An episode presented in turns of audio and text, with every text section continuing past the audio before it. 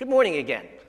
It is a great day, isn't it? It's a wonderful day. Uh, I, though, have some bad news to bring this morning. There's always bad news. There's always bad news in the news and uh, government, local tragedies, things like that. But this is the kind of bad news that just really kind of hits you on the ground level for some of us. I'm sure that there are some people in our congregation that took this news this last couple of weeks, maybe especially hard. And it was, well, there we go.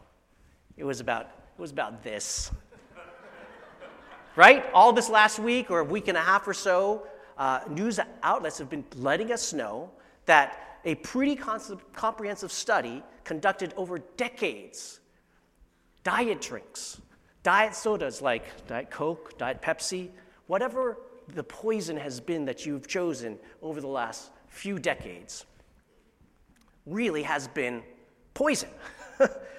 if you're of a certain demographic, in fact, the study was done uh, women ages 49, 50, ages 50 to 79, almost 80,000 of them, all the way back, back to 1973, tracked their intake of diet sodas.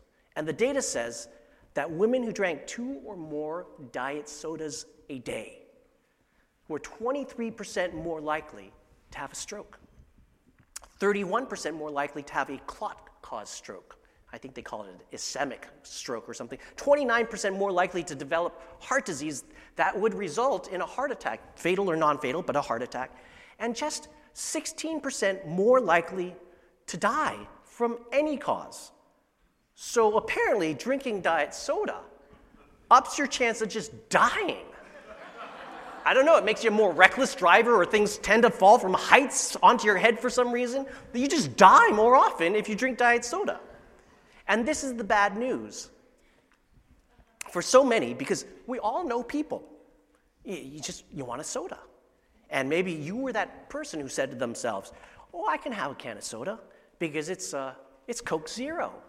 There's there's no calories, there's no caffeine, there's no consequences.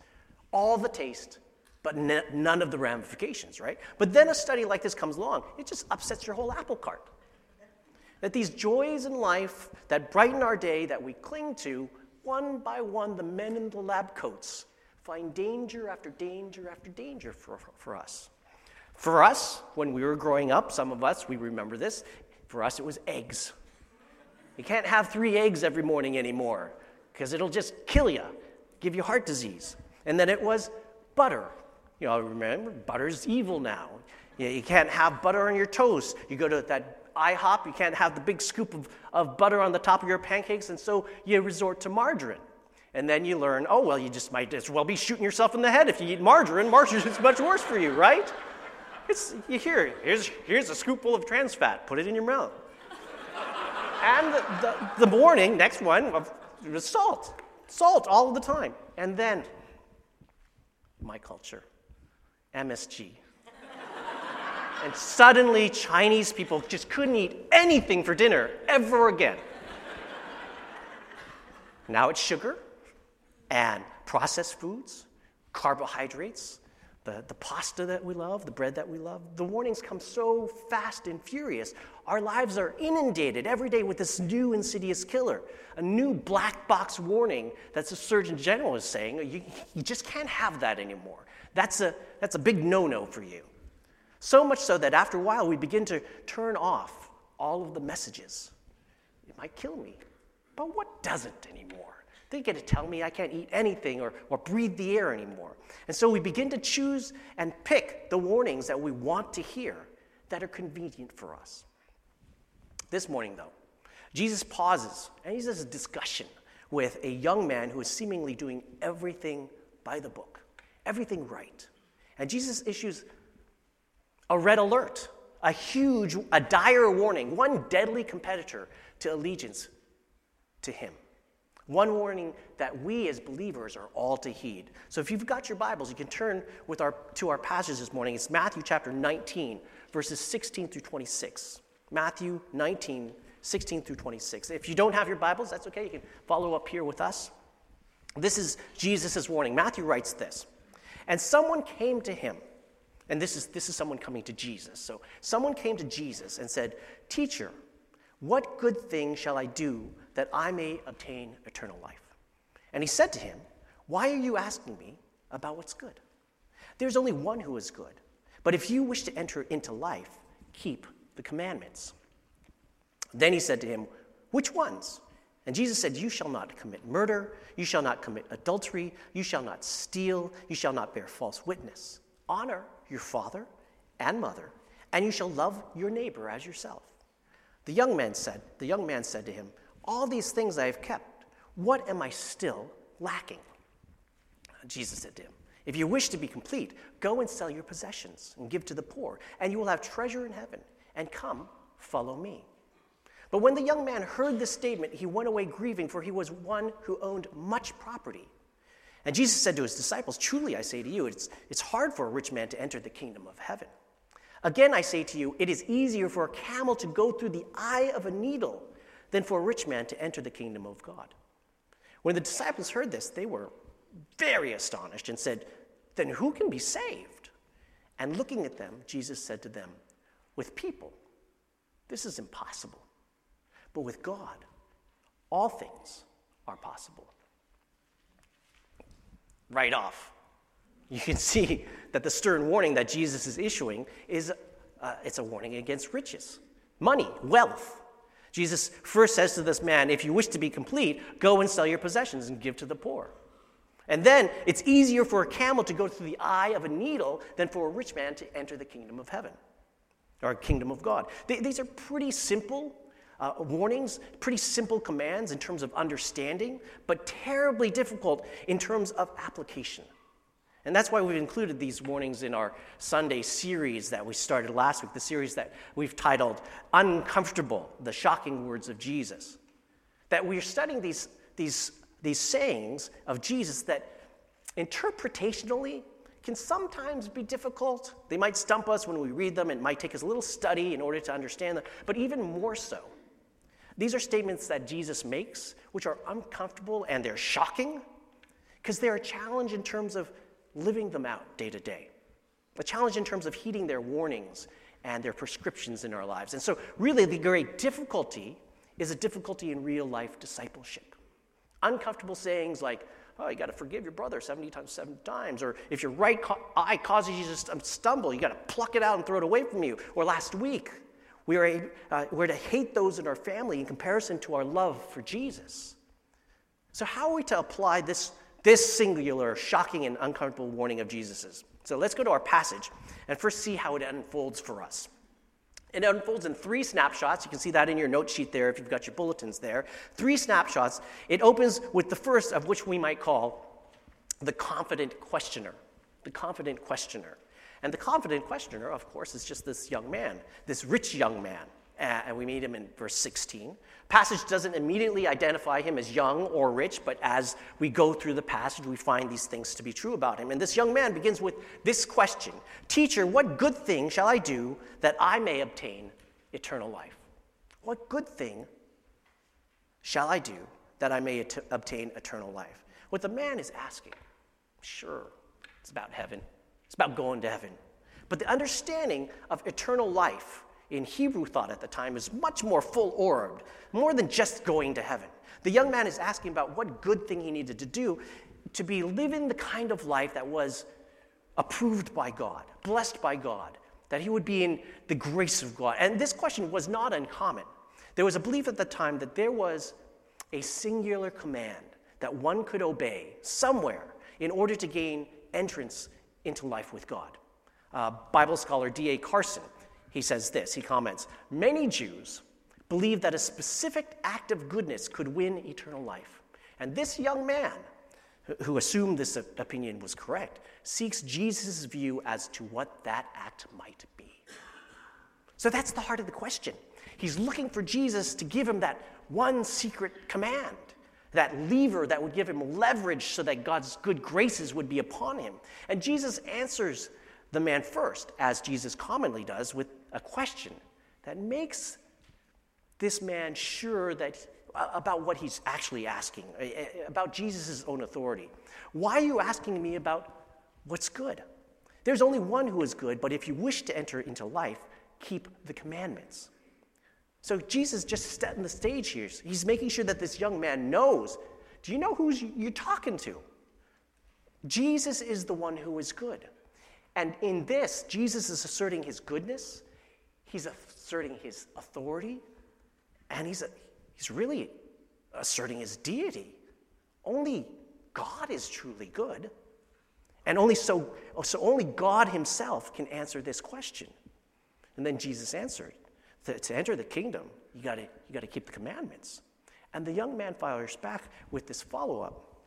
And this seems to confirm that he believes that there's some singular or maybe a cocktail of commands that will gain him entrance into God's kingdom. He says, which, which ones? Which commands do I need to follow? To which Jesus responds with a list that seems tailored to what Jesus knows about this man. He responds with the commands that focus all around the treatment of others from the Ten Commandments don't murder, don't commit adultery, don't steal, don't lie, honor your parents. And then he tops it off with this great general command You shall love your neighbor as, you, as yourself. It's a tall order. And if we're honest with ourselves, it's a list of commands that all of, all of us try and obey these commands, but none of us have done so completely and perfectly.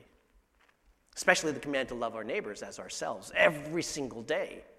But Matthew relates to us that this young man, he seems to believe that he's done it. He's fulfilled every single one of these commands. All these things I have kept. What am I still lacking? And so, this opening snapshot this confident young man who seems to think very highly of his adherence to God's commandments. But at the same time, we sense that he senses that all this rule following, it's, it's not enough. There's, there's got to be more. He doesn't think that he has this elusive eternal life, that, that, that spiritual secret. There must be more to do. And that's where we come to our second snapshot. Our second snapshot, eh, we're going to call the revealing command the revealing command. And this is where we get the sense that Jesus and his knowledge of this young man has been leading this young man to a place where Jesus can break through to him. Jesus gives this compound command to the young man. First part of the command is if you wish to be complete, go and sell your possessions and give to the poor, and you will have treasure in heaven. And perhaps this is one part of the shockingness and uncomfortableness that we're, we're all shocked and uncomfortable with. It seems that Jesus is saying that selling everything one has is a prerequisite, prerequisite to opening the door to eternal life. But we have to take this into context. Jesus pairs this command to this man with the next command, and that is, and come, follow me. What Jesus is doing is asking this young man, of this young man, unqualified discipleship. Unqualified discipleship acceptance of Jesus' lordship over his life. And it's no different than how Jesus calls anybody else in the Gospels. He calls the disciples, he says, Follow me, and I will make you fishers of men instead of fishermen, right? Uh, it's another would be follower, follower who values his home. He says, Well, you have to be ready to not have a home. The Son of Man has nowhere to lay his head. To another who wants to wait until his parents pass away, he says, let, let the dead bury their dead. You come follow me. Jesus' call to everyone is to abandon their attachments in favor of him. Jesus is asking this young man to sell everything and give it to the poor because that man's wealth is the singular stumbling block to allegiance to Jesus. And allegiance to Jesus, following Jesus, recognizing Jesus as the Savior, well, that's the one command that we all need to follow. So the emphasis of this command is follow Jesus. But in order to follow Jesus, Jesus knew that this young man had this one hurdle, this one competing interest that was more of a master in his life than wanting eternal life with Jesus. And that hurdle, of course, was wealth. Jesus pinpoints it. And we see how Jesus is 100% correct by seeing verse 22. But when the young man heard this statement, he went away grieving, for he was one who owned much property whole dialogue, all of it, in retrospect, is Jesus leading this man to this one single point where the man could see he might have been good at following moral commands, general moral rules, but eternal life is not about that. It's about accepting Jesus for who Jesus is, the one who guides us and saves us and directs us as we live each single day with him. And nothing can compete with that allegiance to Jesus. Not our relationships. Pastor Dean went into that last week uh, from our passages, first passages in the series, not wealth. Wealth can't get in the way, not our own vision of what we want God to be like, not our own image or dream for our own lives. None of that can get in the way of our allegiance to Jesus. Salvation is coming before God so broken over our own inability and our own sin and our own need for forgiveness. Jesus' sacrifice and his love for us become everything to us. Jesus' revealing command. It's, it just simply reveals that this young man desired eternal life. Sure, he did. Only as long as eternal life meant that he could live it on his own terms. Only as long as he didn't have to give up the thing that was dear to him, and that was his wealth. Leads us to our third snapshot. Third snapshot is the comprehensive principle. And the comprehensive principle is what Jesus explains to his disciples that this attachment to wealth, it wasn't just the rich young man's difficulty. He says, Truly I say to you, it's hard for a rich man to enter the kingdom of heaven. Again, I say to you, it's easier for a camel to go through the eye of a needle than a rich man, uh, than for a rich man to enter the kingdom of God. In other words, as is the case for this man, wealth competes for all of our affection and all of our allegiance. We follow wealth because wealth feeds our status, it feeds our appetites, it feeds our sense of identity and our sense of security. And so, when given a choice, someone who has pursued wealth all of their lives, they're going to have a hard time choosing to then follow God and God's kingdom and eternal life with God. How hard? Well, Jesus says it's as hard as a camel threading itself through the eye of a needle, which was the common figure of speech of the day for, well, yeah, that's, that's pretty much impossible. You can't do that. Some people have taught this passage. I know I know this because I've heard it so many times. And families brought, up, they famously brought up that there's this gate in Jerusalem called the Needle Gate. And you can get your camel through that needle gate if you just take everything off of your camel. So, oh, just unburden yourself and, and you can get yourself into heaven. Visually illustrating that the wealthy, you can, you can get saved, you just get rid of your baggage. Well, it preaches really great. That's something that I would love as an illustration, but upon further research, there really is no such thing. Um, as uh, historically, archaeologically, nobody's really found a needle gate. Any of that evidence is it's not there. Actually, there is evidence, though, that this is a figure of speech about camels and eyes of needles, expressing, well, this is just, that's just impossible. You can't do that at all. Jesus is really saying it's impossible for the wealthy to enter the kingdom of God. And this is a terrible surprise to the disciples because this went against the grain of popular wisdom at the time. Their exclamation is, well, well, then who can be saved? Popular wisdom at the time was very, very close to what uh, I guess what we call prosperity theology today. That the closer you are to God, the more God blesses you with stuff and material riches. So that the rich in that economy, in their culture, they thought, oh, they must be much more likely to be going to heaven and, and having eternal life. But Jesus says, no, no. It's impossible for what you do to cause you to gain eternal life. One just simply does not get into the kingdom of God because of their wealth. People don't get into the kingdom of, of God because of obeying commands. Uh, actually, people, people just don't get into God's kingdom at all. All have sinned and fallen short of the glory of God. How do people get into the kingdom of God? Verse 26 With people, this is impossible, but with God, all things are possible. God brings us into his kingdom. God quickens our hearts.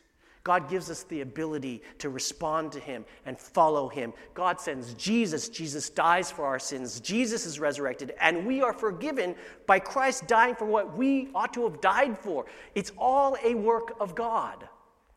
Jesus saves us. And so we see that this interaction with this young man is very much like, well, just about every other interaction that uh, Jesus has with people who think that there's some way that they can get into the kingdom on their own. Jesus, knowing that we want to work for ourselves into God's favor, chooses that one thing that has a hold on people's hearts, whether it's wealth, or it's who they love as a neighbor, or their desire to please their family, or their status in the community, and Jesus shines a light on that attachment. So these would be disciples would be challenged to throw themselves on the mercy of God and say, I can't do it. And admit their own inability to be perfect as God requires us to be perfect. This is the lesson this encounter with the rich young man teaches. But for us, what does that mean? How do we apply this narrative? A couple of applications. The first is to change the question. Change the question altogether. Because we don't always realize it, but we're asking the same question of God all of the time that this rich young man was asking What good thing shall I do that I may obtain eternal life? What good thing shall I do that I may at- obtain eternal life? Now, in our minds, the question might look like that. Or the question might take the form what do I have to do today to feel more secure? Or what must I do that I complete all of uh, my obligations to my boss or to my family so that people like me? Or so I complete the next step in financial security and I feel better about where we're going. Or that goal at work so that people see me as confident or as competent or that I feel satisfied. We're just like the rich man. Whenever we are asking, what's that missing thing that I have to do today or I have to do with my life so that I feel better about myself or I get to some goal of self actualization or satisfaction? But Jesus flips the script with this narrative. And the, the point is to redirect our attention from our work to what God has done. So that when we wake up every single morning, instead of thinking of all the necessary things that we need to do in order to get to this raft of elusive goals that we have for ourselves, we think of Christ instead. And we think of Christ's work. And we ask ourselves, instead of that, what good things did Christ do so that I could obtain eternal life? What good things did Christ do so that I could obtain eternal life? Jesus is informing us that with people entering his kingdom, it's impossible. We're sinful, we're incapable, we fall short, we misplace our allegiances. But with God, all things are possible because God so loved the world that he gave his only begotten Son so that we, as we believe in him, can have eternal life. And so every day we need to remind ourselves of these truths, what we call gospel truths, that these truths about what God has done through the work of Jesus in our lives, truths that have already been accomplished, so we don't have to do them anymore. That those who have believed in Christ's name has, have been given the right to be called children of God, sons and daughters of the kingdom. That those who have confessed their sins, He has been faithful and righteous, righteous to forgive our sins and cleanse us from all righteousness. That He's predestined us to adoption as sons and daughters blessed us with every spiritual blessing in the heavenlies in Christ. He's reserved for us an inheritance which is unshakable. He's always with us, even to the end of the age.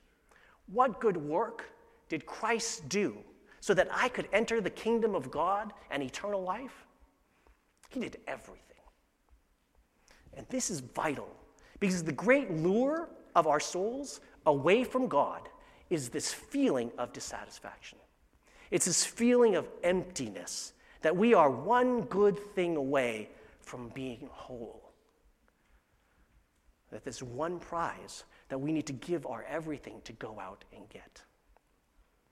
I, I don't know what shows up on your Facebook feed. My Facebook ads are a little bit different than yours, probably, but for me, at least recently, Facebook has been trying to sell me on this website that gives classes. It's called Masterclass.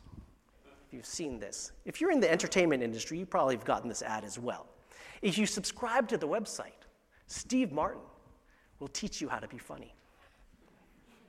Stephen Curry will teach you how to dominate your friends in basketball. You probably are not familiar with this. Daniel Negreanu will teach you how to beat all of your friends at poker. Gordon Ramsay will teach you how to cook. Malcolm Gladwell to be a better writer. I always watch the commercials because they're fascinating because these people are masters in whatever they do. But the most intriguing to me was Ron Howard, who uh, he teaches this whole course on directing. Because, of course, his commercial is going to be the best because he probably directed it. But also because he opens with this quote They say there are only seven stories. I think there might only be one story. They say that there are only seven stories. I think there might only be one story. In other words, as diverse as mer- movies are, there's really only one theme. You're watching the same thing over and over and over again. If you watch the Oscars tonight, maybe you'll kind of come to that conclusion. But uh, all of this diversity, all of them, if you reflect on what he's saying, you realize he's right. All of our stories, all of our movies are about one thing our pursuit. Our pursuit of something we feel is missing. That epic quest of the protagonist to get that something. That's what all of our stories are about. Balance in the force, safety from the monster, true love. I couldn't resist that. Money. Every heist movie is about money, getting the money, family, justice, vengeance, whatever it might be.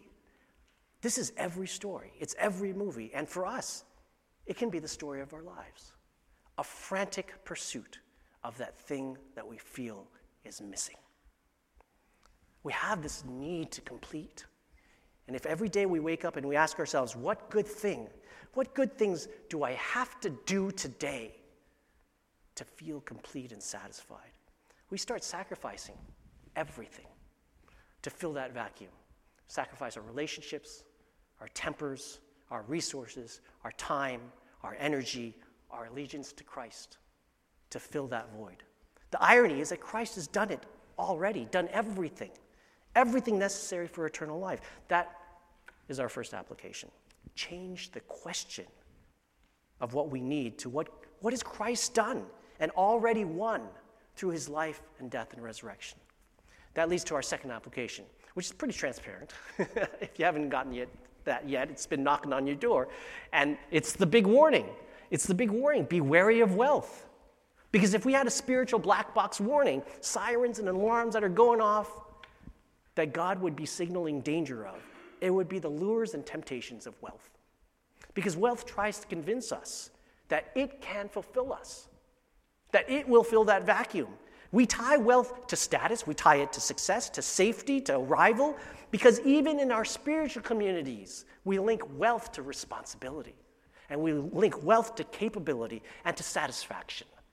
This is why Christ issues this very warning. It is hard for a rich man to enter the kingdom of God. It's easier for a camel to go through the eye of a needle than for a rich man to enter the kingdom of God because the lure of wealth is special. The Bible does not say the love of fame is the root of all sorts of evil. It does not say the love of sex is the root of all sorts of evil, that the love of power is the root of all evil. But it does say the love of money is the root of all sorts of evil. So the lure of wealth, not even just the lure of wealth, but not being wealthy itself, the lure of wealth is the sickness which threatens us all. But Jesus gives an indication of how we can understand our own hearts, how given over to wealth we might be. Here he says, Could we do it? Could we, at Christ's command, sell what we have and give it to the poor? Would we admit that all we have is Christ's and that we are just stewards of what we have? That's what Christ is asking here. Which is our master? Which do we pursue? Which could we do without? Wealth, or Jesus? Is money that one thing that we feel like we have to pursue and that fulfills us? Or do we recognize that Christ has already filled us and filled that emptiness with what he's done on the cross? Now, as we end, I know this is unprecedented. Usually we just want to leave the Sunday sermon behind us and go home. Um, but on your note sheets, go ahead, you can open that note sheet this morning. I've included a website.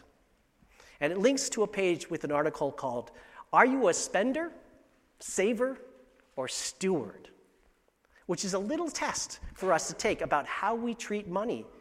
And the author asserts this if spenders are thinking of today, savers are thinking about tomorrow, stewards are thinking of eternity. In other words, spenders, if you think that you're the spender in, in your family. Maybe you're the one that thinks of fulfillment through things like enjoyment of the moment. That's going to fulfill me. Luxuries will fulfill me. Pleasures will fulfill me. Building memories today for tomorrow will fulfill me. Savers, on the other hand, are thinking of fulfillment through things like security and safety and flexibility for tomorrow after, after we retire. We could do whatever we want. That's the need that they are fulfilling, the void that they feel inside them. But stewards know that their needs are already fulfilled. So they're free to ask of God, This is your money, God. It's all yours, God. In what way do you want me to use it today? In what ways do you want your money used to bless others, or to provide for my family, or to provide for myself, do the things that need to be taken care of? But there's no attachment. There's no threat to my own fulfillment because God fills. And this is the story of this young man. It's a cautionary tale of the pull of wealth that we all feel on our lives. It's kind of the, the warning, the bad news. But the good news is this that God has done all of the good things necessary for eternal life. And it's much more wonderful than the wealth that we pursue and the emptiness that we try and fill. We can enter into freedom to heed Jesus' call to follow him.